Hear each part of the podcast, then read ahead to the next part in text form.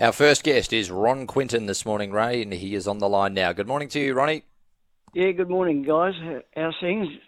Yeah, Everything's great, mate. Um, other than the grand final result last night, but you know what? We've just got to get on with it sometimes, Ron.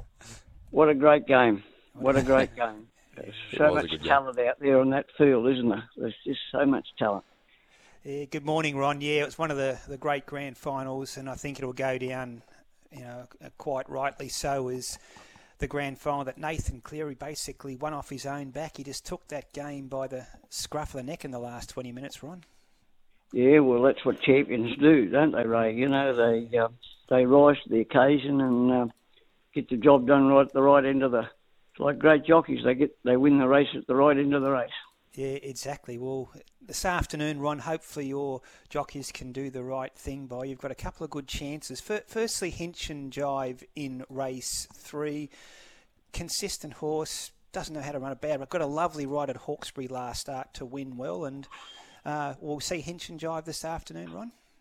Oh yeah, for sure. Um, yeah, like she won, she won at Hawkesbury quite well the other day, un, under difficult circumstances in the straight. She had a, quite a checkered run, and she was still able to get over the top of them late. So uh, indicated to me that the 1600 should not worry her. That was 1500, so it appears as though um, the, the, the 1600 shouldn't bother her. Yeah, had an extended campaign, but if anything, Ron seems to be getting better with racing. She's tough as teak. Uh, one of the toughest horses I've had in the stable. She's really tough. Wow. Good eater. Uh, does well in the stable. Looks immaculate at the moment. And uh, you know, whatever they're racing well, we should keep them going. Yeah, understand. And does that apply with Biographer? I know you've got an awkward draw here. We've got to see the, the final scratchings or come in a few gates. But again, here's a horse who's coming off an extended campaign, holding his form really well. Kenzo winner two starts back, was game last start at Canterbury. And will you run from that barrier run? Uh, there's every chance I won't.